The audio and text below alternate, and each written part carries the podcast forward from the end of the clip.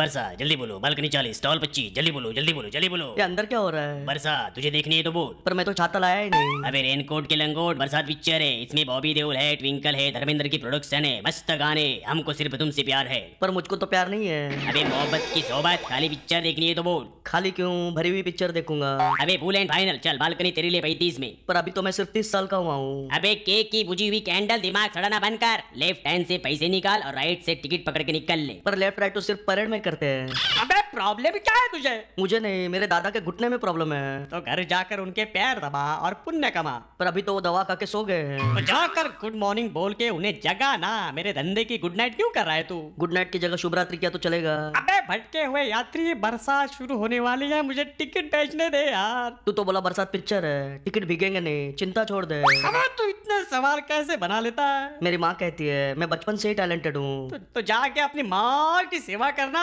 सेवा करेगा तो मेवा पाएगा जा ना पर मेवे में तो बहुत कोलेस्ट्रॉल होता है उसे हार्ट की बीमारी हुई तो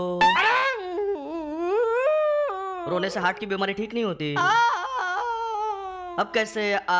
अब तो जाने का टाइम है अरे अरे अरे कोई मुझे बताएगा ये नीले रंग का ब्लूप्रिंट कहाँ मिलेगा